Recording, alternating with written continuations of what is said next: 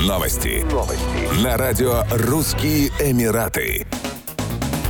С первого января две тысячи двадцать третьего года в Объединенных Арабских Эмиратах начнут штрафовать частные компании, предоставляющие завышенные данные о показателях эмиратизации. Так, компании, которые не соблюдают двухпроцентную норму по найму граждан ОАЭ, будут платить штрафы в размере шесть тысяч дирхамов в месяц за каждого безработного гражданина. Частные фирмы, которые предоставят в Министерство трудовых ресурсов и эмиратизации ложные данные о выполнении нормы, будут оштрафованы на двадцать тысяч дирхамов. В мае Кабинет министров ОАЭ повысил уровень обязательства эмиратизации до двух процентов в компаниях, где работает пятьдесят и более человек. Этот шаг поможет создать более двенадцати тысяч рабочих мест для граждан страны во всех секторах экономики.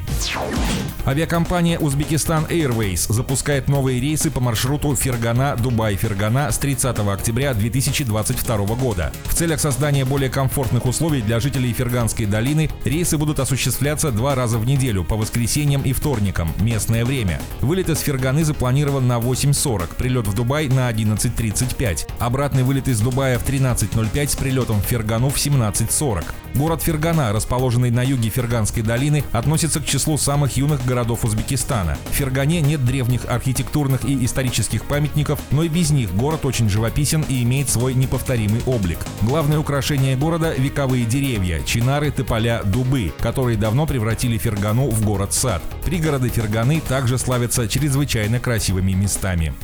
Еще больше новостей читайте на сайте Russian Emirates точка ком.